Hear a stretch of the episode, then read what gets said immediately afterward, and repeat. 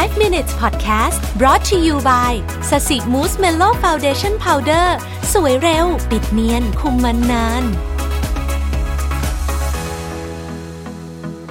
สวัสดีครับ 5 minutes podcast นะครับคุณอยู่กับรวิศ หาญอุตสาหะครับ ช่วงนี้เนี่ยผมมีโอกาสได้อ่านหนังสือเล่มหนึ่งที่จริง ๆ ก็เคยอ่านมาก่อนหน้านี้แล้วนะฮะแล้วก็ได้กลับมาอ่านอีกก็คือหนังสือชื่อว่าเพราะเป็นวัยรุ่นจึงเจ็บปวดนะฮะผู้เขียนนี่เป็นชาวเกาหลีนะครับ แล้วก็ต้องบอกว่าไม่ได้เป็นวัยรุ่นแล้วนะฮะเป็นคุณพ่อที่มีลูกอายุ 20 ที่มีลูกเป็นวัยรุ่นดีกว่านะครับ ผมผมคิดถึงพออ่านเล่มนี้อีกรอบหนึ่งจบเนี่ยนะฮะแบบตั้งใจอ่านเนี่ยผมคิดว่า 5 minutes ต่อจากนี้สักอาจจะสัก 20 วันเนี่ย ผมจะพูดเกี่ยวกับหนังสือเล่มนี้ในบทที่ผมรู้สึกว่าผมอยากพูด แต่ผมไม่ได้เอาหนังสือมาเล่าให้ฟังนะครับ ผมแค่อยากจะเอาหนังสือเนี่ย ราะหนังสือเล่มนี้ผมผมชอบมากคืออ่านจบรอบนี้รู้สึกชอบจริง ๆ คือหนังสือเล่มเดียวกันอ่านเวลาต่างกันความรู้สึกต่างกัน เล่มนี้เนี่ยอ่านเวลานี้รู้สึกว่ามันเป็นเวลาแห่งการค้นหาตัวเองอีกครั้งหนึ่งผมเรียกว่าเป็นการ rediscover ourselves อีกครั้งหนึ่งนะฮะในช่วงเวลาของโควิด ที่ทำให้เรามีความสำคัญ การจัดลำดับความสำคัญที่เปลี่ยนไปนะครับ อันนี้เลยกลายเป็นหนังสือเล่มโปรดที่วางอยู่หน้าโต๊ะทำงานผมตลอดเวลานะฮะเพราะเป็นวัยรุ่นจึงเจ็บปวด จริงๆต้องบอกว่า คนไม่เป็นวัยรุ่นก็อ่านได้ แม้ว่าเขาจะพูดถึงช่วงเวลาช่วงนั้นนะช่วงวัยรุ่นเนี่ยที่มันเป็นช่วงเวลาหัวเลี้ยวหัวต่อของชีวิตมากๆนะครับ แต่ว่าต่อให้คุณอายุ40 50 60 70 อะไรก็แล้วแต่เนี่ย ผมเชื่อว่าช่วงเวลานั้นเนี่ย มันมีปมอะไรบางอย่างที่เรายังไม่ได้คลาย หากเราคลายเนี่ย ปมนั้นได้นะฮะพยายามกลับไปมองย้อนกลับไปในช่วงนั้นเนี่ย เราอาจจะเข้าใจตัวเองมากขึ้น เข้าใจเป้าหมายของตัวเองมากขึ้น เราอาจจะถึงขั้นมาปรับเป้าหมายของเราเลยในตอนนี้ในชีวิต หรือไม่ใช่เป้าหมายอาจจะปรับวิธีคิดเกี่ยวกับเรื่องความสุขก็ได้ก็ยังเป็นไปได้นะครับ ผมเอาตอนที่หนึ่งวันนี้นะฮะชื่อว่านาฬิกาชีวิตนะครับคำถามคือตอนนี้เวลาของคุณกี่โมงแล้วนะครับเขาบอกว่าเวลาเนี่ยมันหมุนไปเร็วเสมอ มันจะมีจุดหนึ่งในชีวิตของคนที่เรามักจะคิดว่า อายุขนาดนี้แล้วเนี่ยแต่ยังไม่มีอะไรเป็นชิ้นเป็นอันเลยนะครับ ซึ่ง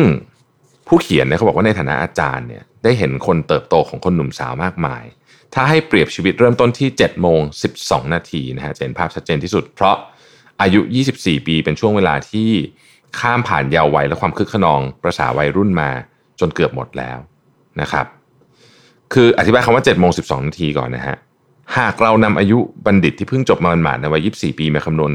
ด้วยสูตรอย่างจริงจังกำหนดให้อายุไข่เฉลี่ยอยู่ที่ 80 ปีเนี่ยในเวลา 24 ชั่วโมง คนที่อายุ 24 ปีที่สามารถมีอายุไขได้ถึง 80 ปี จะมีนาฬิกาชีวิตตรงกับกี่โมงกี่นาทีกันแน่คำตอบคือ 7 โมง 12 นาทีนะฮะ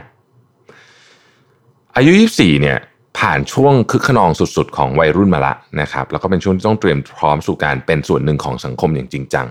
ถ้าเราเปรียบเทียบบริบทนี้ในประเทศไทยผมว่าน่าสนใจมาก เราเรา expect ว่าเด็ก เราเรียกเด็กปีหนึ่งว่าเด็กนะแล้วก็เวลาเขาแสดงความคิดเห็นอะไร โดยเฉพาะในในในภาพใหญ่ของประเทศไทยนะก็รู้สึกว่ายังเด็กอยู่เลยอะไม่น่าจะยังรู้อะไรมาก ยังไม่ประสีประสาจะได้คำยินคำนี้ แต่ทันทีที่คุณเรียนจบเนี่ยนะอายุยี่สิบเอ็ดยี่สิบสองเนี่ย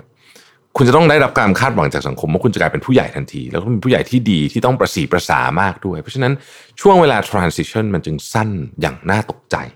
ในสังคมไทย ในสังคมที่เกาหลีก็อาจจะไม่ต่างกันนะครับ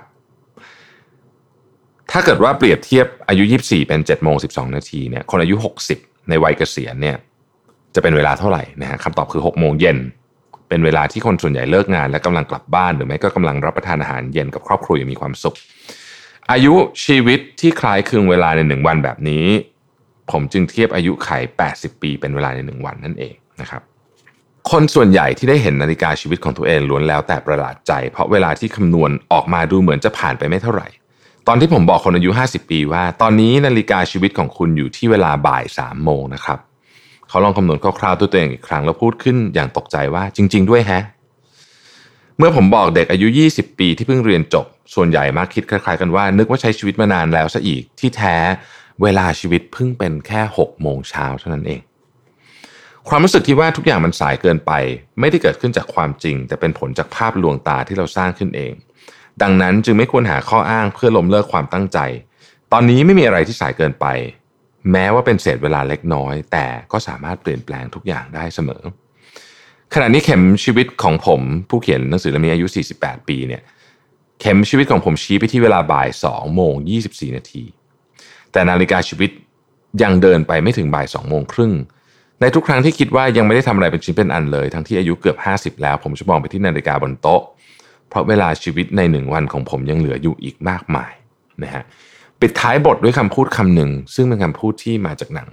ที่ผมต้องบอกว่าคลาสสิกมากๆนะครับก็คือเบนจามินเอ่อ the the curious curse of Benjamin Button นะฮะมีบทสนทนาบทหนึ่งกล่าวไว้ว่า ในชีวิตหนึ่งไม่มีช่วงอายุใดที่เร็วเกินไป หรือสายเกินแก้ ขอบคุณที่ติดตาม 5 minutes ครับ สวัสดีครับ 5 minutes podcast presented by แป้งพับสสิมูสเมนโล